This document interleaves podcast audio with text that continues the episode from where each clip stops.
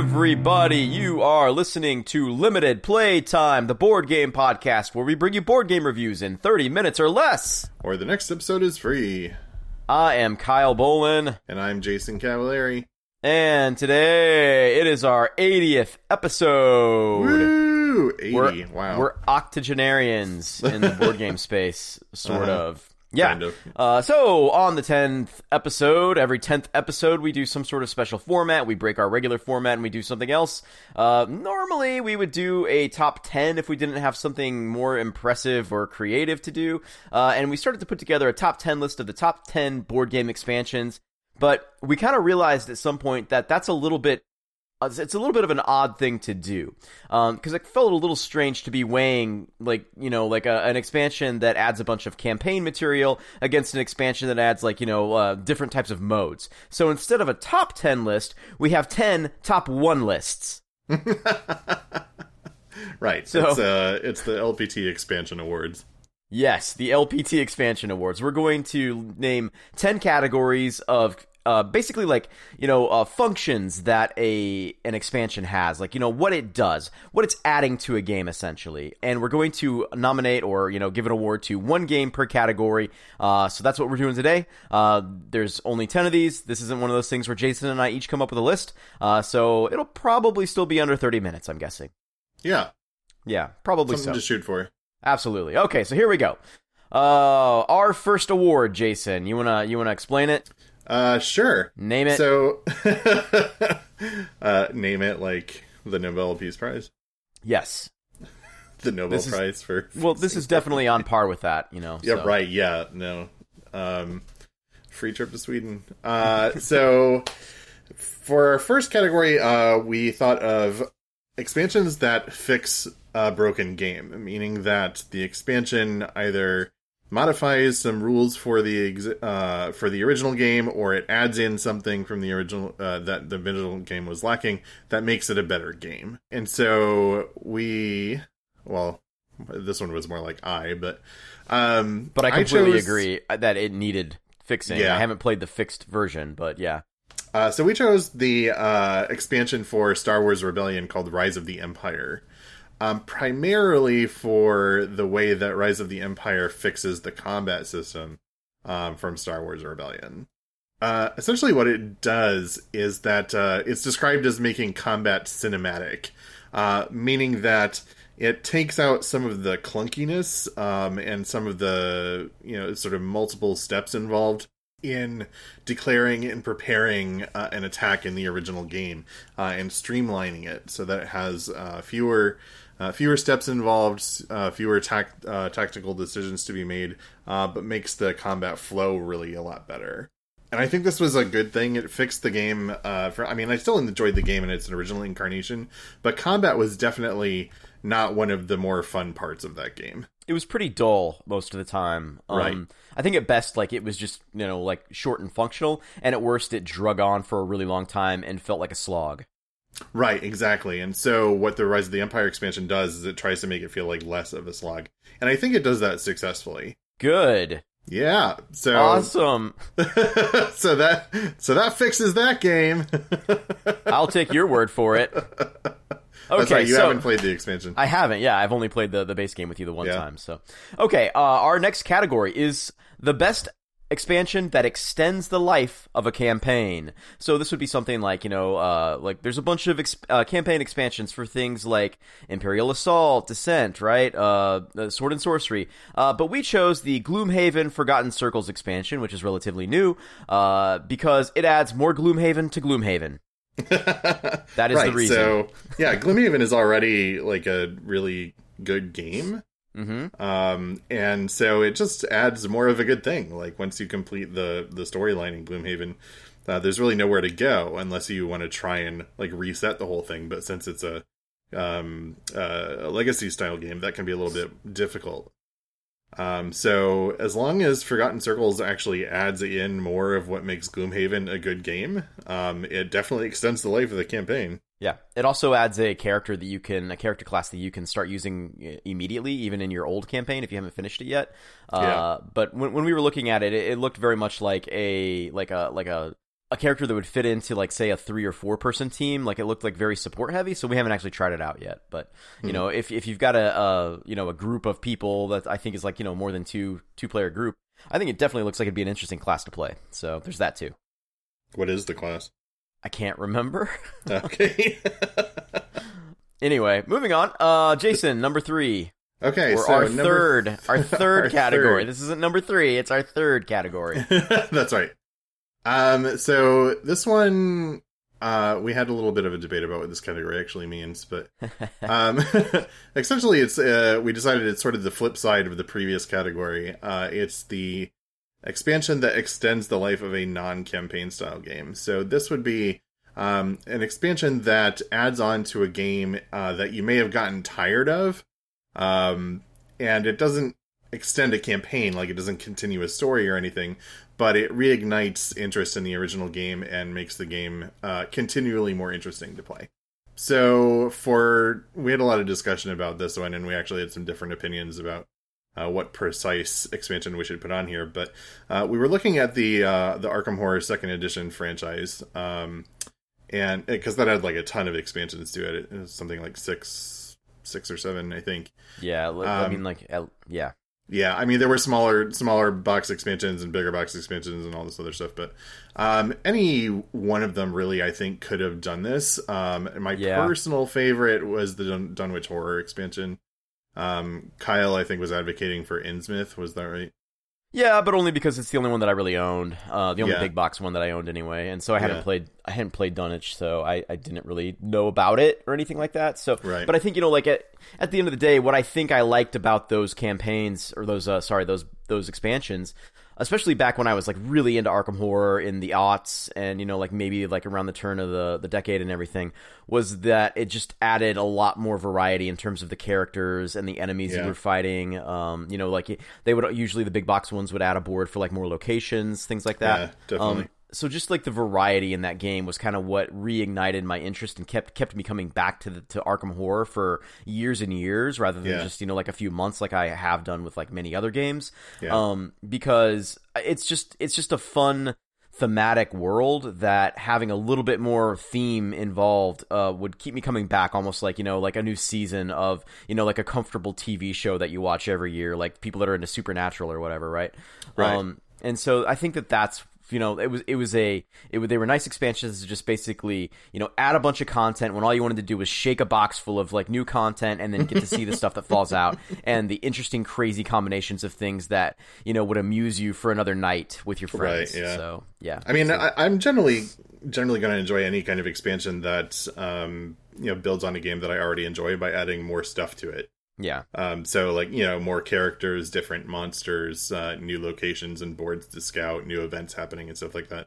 I mean, Yeah. I feel like that's all gonna sort of fall into that category. And I I feel like with Arkham Horror, um, you know, we've talked about how there's certain games where you want to stick with one character for a really long time and really master the character, or you just really feel comfortable with that character or really interested in that character's mechanics. And then there's games like Arkham Horror where I feel like the joy comes from like sort of sampling all of the different variety that the game has to offer and Yeah. that's why I feel like these expansions work so well for it is because that's one of those games where I'm enjoying the sampling more than I am like the mastery of one particular thing. So I like a breadth Yeah. of things in those types of games rather than like a depth with like, you know, just a couple of things. So um, that's kind of how I feel about Arkham Horror. So Yeah, no, I think that's that's totally true. I mean, the the characters aren't all that different, really. Right, Um, yeah, they're usually just like little stat changes and like you know a couple of special abilities. Right. But we were really into the flavor of the game too. You know, like we would read all the the, the characters' backstories before we would start a game. You know, Yeah. like and show off all the art and everything. And so like in some ways we were almost RPing, role playing the characters in the game. Um, so having a variety really, I think like you know that that was always a good thing for us. So anyway, Yeah, let- we should we should, yeah, that's probably enough to, to say about that. Let's move on. So our fourth award is the expansion that best enriches a theme, and Jason has uh, spoken up and argued for Letters from Whitechapel, Dear Boss. right. So we've talked about letters from Whitechapel a couple times. Uh, it's a hidden movement game essentially where the uh, a group of people play the inspectors um, for the for Scotland Yard, and they try and hunting down uh, the player that's playing Jack the Ripper, um, and it takes place over a series of nights. Um, Jack is obviously having the hidden movement, and there's a few tricks that he can do to sort of evade the police. Um, and if he makes it through, I think it's like three nights or something, um, then he then he wins. Um, now I've played this game several times, and I've never Jack has never won. uh, um, sometimes it comes close, but it's it's it's never never takes it all the way.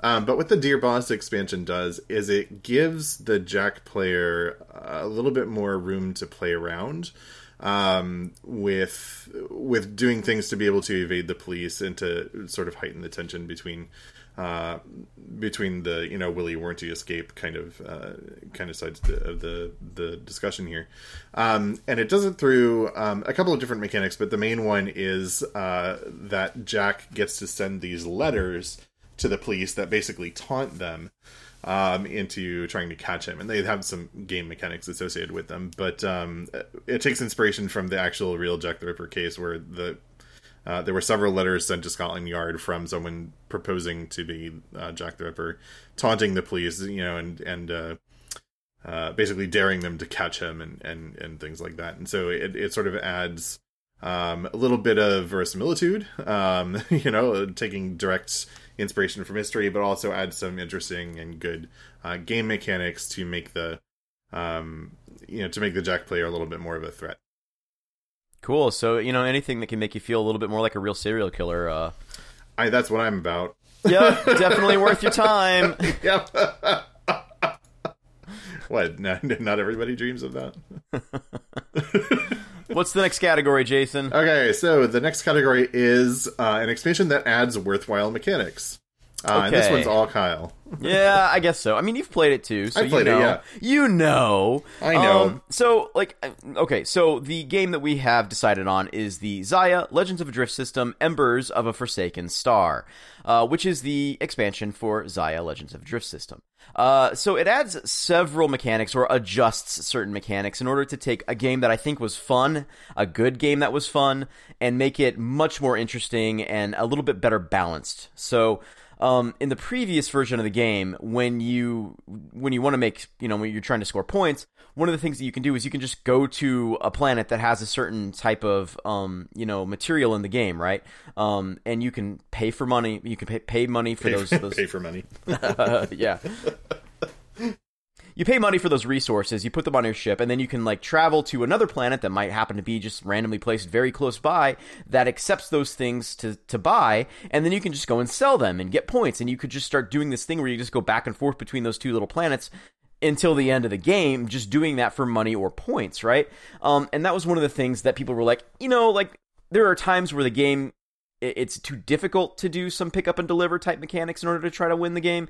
There's times where it's too easy to do that. And so one of the things that they've done with the expansion is they've created a supply and demand market essentially where there's like a separate board now where all of the cubes that are available of each type of resource are uh, are on that board. And once you buy that resource from a location, you take them off that board and once there are no longer any on there, you can't buy anymore until more get put on there. And they get put on by basically like supplying other resources that that then like cause those resources to appear. Um, so it sort of like rebalances how pick up and deliver works in that game. Um, but it, it, it just adds a lot of like you know theme to how the market works, and also I think like you know uh, adds a little bit more of an interesting mechanic to how it works and also forces you to think a little bit more broadly in terms of what your strategy is going to be. In yeah. addition to that, it also adjusts how um, exploration points work. Whereas before, you would get just like one of like three or four random things that happen when you travel over an exploration point marker. You flip it over, and if it's like, hey, if it's a point, you get a point. If it's money, you get money or whatever, right? Now, instead of that, there's no longer any points on the underside of the exploration points whatsoever. It's other things. It could be you get damaged. It could be your ship gets faster this turn, and you get to go some extra spaces it could be uh, a, certain type of resource, right? And when you do that, you get the resource or you take the penalty, but then you keep the token. And anytime you have two tokens on your board, so you've collected two of those things, you can then turn them in and you make a choice between either taking one of the, the victory points or taking money. So they made it more dependable of a way, of a method of getting victory points. It's way less random. Um, but at the same time, there's still a risk, or there's, uh, I guess, still a bit of a random element to it because you're going to get something else that is randomized. Um, so it, it just makes makes exploration feel way more exciting because you don't always know it's going to be something good. It could be something bad, but oftentimes it's good. And then you know it, it just it it enriched the game quite a bit. There's other things that the expansion does. It doesn't just do that. Like it adds um you know another mode for solo play that's really good, but that's not what we're uh, talking about here specifically because really when we want to just talk about um, you know, new mechanics or adjusted mechanics that make the game worthwhile and more interesting than it was. Not necessarily broken before, but definitely right. enriches it a bit. Yeah, so. I've played Xia exactly twice, once without it and once with it, and the difference was uh, the difference was enough for me to be able to recognize that it added something really worthwhile to the game, even though I'd played it like a year apart or something. Yeah, they also added like an event deck that like every round there's some new event happening that changes the state of the game in some way. It's always really interesting, you know, like it could be like there's a race going on or it could be, you know, like there's meteor showers everywhere and you might get hit or whatever, right? Stuff like that. Um, and it's a pretty deep deck. It adds a bunch of other uh, like adjustments to the base uh, game, so like, you know, new titles and things like that. Um, new ships, uh, all, all, kinds of new stuff. So, definitely yeah. a, a good expansion that adds some worthwhile mechanics and also just like a slew of other things that are totally worth getting. So mm-hmm. great expansion. Uh, cool. Our next next category is adds additional worthwhile game modes.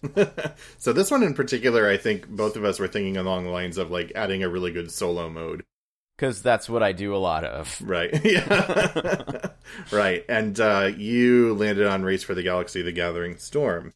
Yeah, so I've played a lot of solitaire games in the last year or two, and a lot of them come built into the game. Like when you buy a lot of games these days, they come with solitaire rules already built in.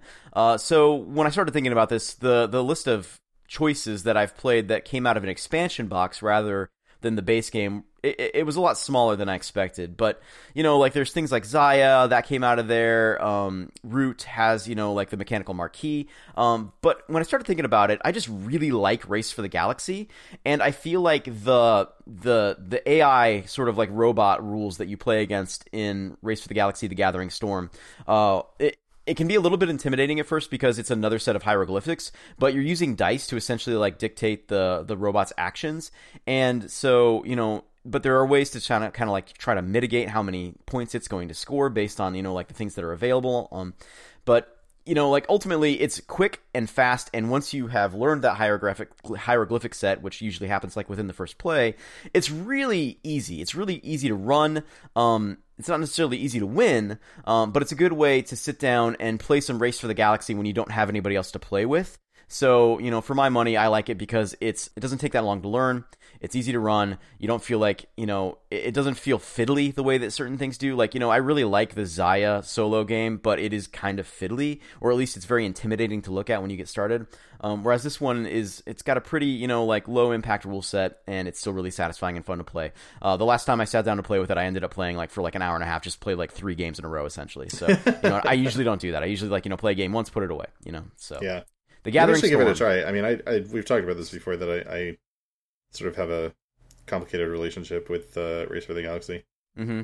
Um, but I mean, I I might enjoy it more if it were solo, actually, which is rare.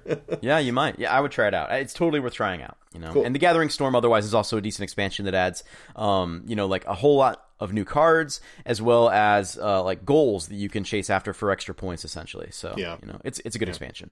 Cool. Yep. All right. So our seventh category was an expansion that adds new characters or factions. Now there are absolutely a ton of these. Yeah. Um, uh, you know, I could have named any any number of them.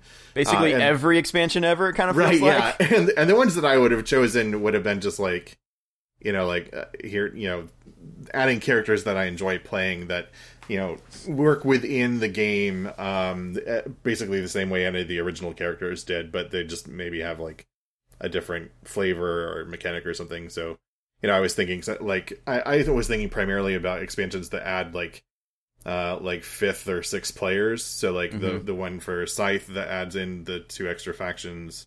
Mm-hmm. Um, or um, the Chaos in the Old World with the the Horned Rat expansion, which adds a fifth player. Um, good luck but, finding uh, that. What? said good luck finding that. Oh, I have it. no, I mean to anyone else. Oh yeah, I know. No, that's like way out of print. But um, uh, but yeah. So and uh, so Kyle's been playing a lot of Root, which we've talked about on the podcast before, and he landed on uh, the Riverfolk expansion, and he had a really good explanation about why this should be our choice. Yeah, so you know, Root already is asymmetric, and Root already has like you know a, a lot of different ways in which these factions interact and affect each other, and and it kind of works like an ecology in the game a little bit. Um, but when you add in the actual Riverfolk, so the Otter faction, right? Uh, they are essentially merchants or mercenaries, essentially, where they are offering three different types of services to anybody else at the board that will pay. And so their entire mechanic is wrapped up in an interaction with the rest of the players at the board in a way that does not exist without them. And so once you add them to the table, what you're essentially doing is you're creating like a new type of interaction in the game where every player at the at the table has to think about okay if i'm in a situation where i could really use the mercenaries that the riverfolk can offer me which basically means that all of their characters on the board will now be my characters for my turn for the effect of you know fighting somebody there or just establishing rule in a clearing so that i can like build buildings there or something. Um, you've got to be weighing the benefit of that against the detriment of making them richer and more powerful essentially right Um, and so the game is already one of like, you know, trying to decide whether or not you're going to do certain things which might empower certain other people, right? Like with the, uh, the, um, what is it, the Woodland Alliance, when you move into one of their clearings where they have support there, yeah. you end up like, you know, giving them more supporters essentially, right? Yeah. Um, so the, the game already has some of that, like, you know, that balance of do I do this thing because I know it will help the enemy in some way, right? But this feels to me like just a much sort of a much juicier sort of analysis to do when you're thinking, do I really want to give that character, that player, you know, two or four extra funds essentially for them to, you know, purchase their upgrades with or, you know, like buy juice. buy more Yeah, yeah, yeah. um so you know like to me that just really changes the dynamic of at the game table more than any other expansion or at least any other character or faction expansion has changed things because it just kind of fundamentally changes what's mechanically happening at the at the table as well as what's socially happening at the table. Like it really changes the metagame quite a bit. Hmm. yeah. And, and, and i think it makes it way more fun.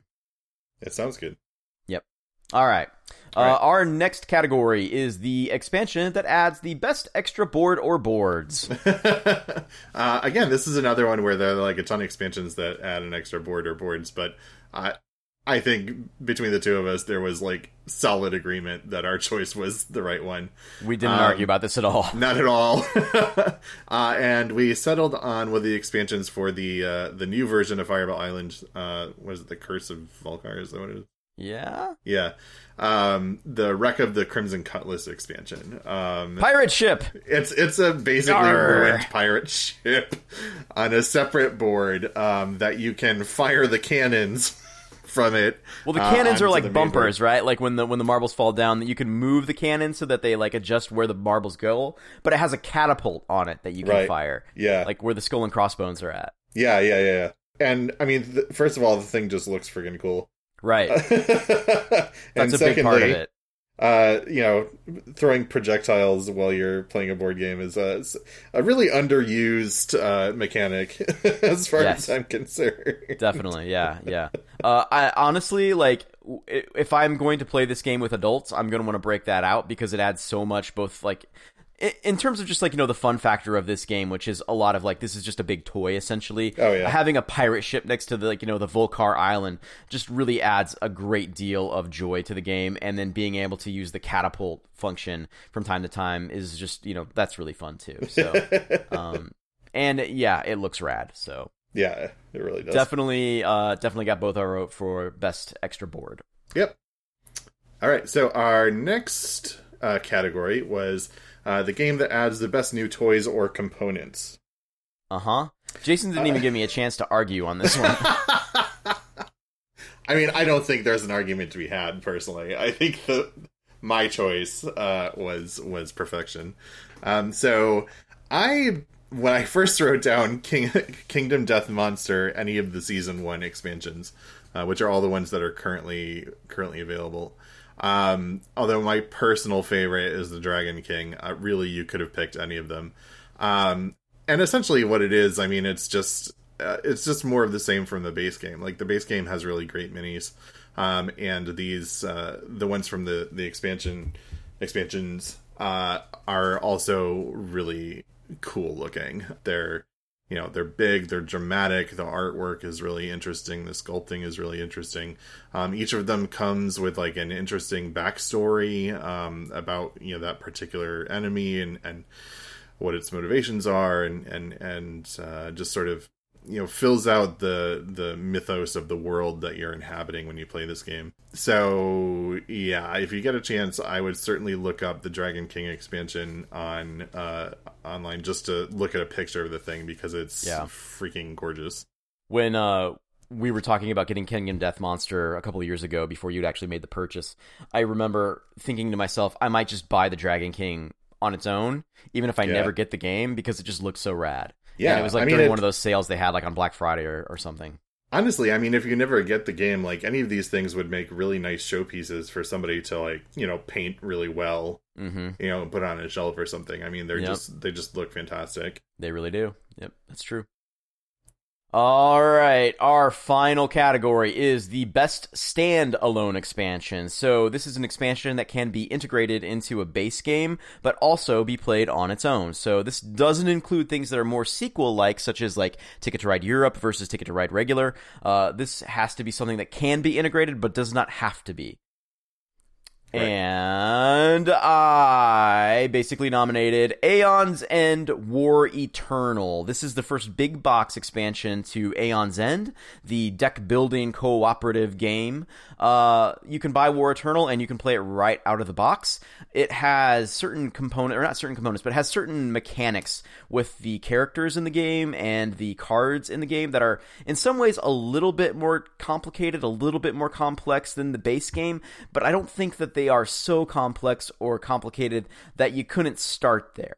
Um, This is the version of the game that Jason and I played when we played it at Gen Con uh, a little over a year ago. It was the first time I'd ever played the game, the only time Jason's ever played the game. And even though we didn't win that game, and even though we kind of struggled with just like, you know, the strategy of the game, mechanically speaking, it wasn't too much for us to handle. Like, yeah, uh, were I able mean, to we pick up we had a hard time, but I think that was more like what you said, like a sort of learning curve kind of thing. It's a hard game and Yeah. so you know like throwing somebody into a hard game for the first time and it was a four player game so like getting us all to sort of coordinate the way that you need to coordinate in aeon's end was difficult because we were all just kind of looking at like the things that we could do ourselves and aeon's end is a game that definitely leans into doing things to your friends to assist them uh, as often as you can as well and we weren't really doing that as much uh, that game but none of it had to do with the complicated mechanics or how the, the mechanics were a little bit more complex in this game than the base game and so like i just happen to like the the um not necessarily the art but sort of like the uh the layout the the coloring they use on the backgrounds in this version of the game versus the base game. I think that War Eternal is a better looking game than the base game. It comes with slightly more interesting, I think, characters and cards and enemies. Um, but you know, like, but not at a cost where it is just like you shouldn't start there because it's too complicated. So for my money, I think Aeon's End War Eternal is like the epitome of a great bit, uh, standalone big box expansion. Um, you know, Aeon's End is a game that's worth owning the base game as well. But if you just wanted to buy one box, I would actually recommend going to Aeon's End War Eternal before base Aeon's End. Oh wow, high praise indeed. Yeah, yeah, yeah, it's a good one. uh, there's a newer one out called uh, New Age, but it is definitely more complicated in a way where I wouldn't recommend starting there. I would recommend starting with War Eternal. So Cool. um, we are we are connoisseurs of the Aeon's End these days. So it's a good game. All right, right. everybody. Uh, Jason, if people would like to get, well, hold on. Let's do next week's game, okay, Okay. and then we'll do the the the info Yes, drop. there is a procedure here. There is, yeah. Next week, we're going to be talking about Bargain Quest. This is a game where you play a shopkeeper in a fantasy realm and you are trying to uh, attract adventurers into your shop. You're trying to then like furnish those adventurers with weapons and items and defensive gear, and then you send them down into a dungeon and see if they survive. That's the funniest part of the whole game. It really is. Uh, and whoever does the best job at attracting and furnishing these adventurers with gear and maybe eventually sometimes helping them survive the dungeon, uh, if you want, uh, is the winner. so we're going to be talking about that next week. If people would like to get a hold of us, and uh, like if they hadn't gotten the uh, the little hint at the end of the last podcast where we did some fancy editing uh, that this was going to be the game we were talking about, and they'd like to tell us what their favorite types of shops are in a fantasy world, how would they do so, Jason?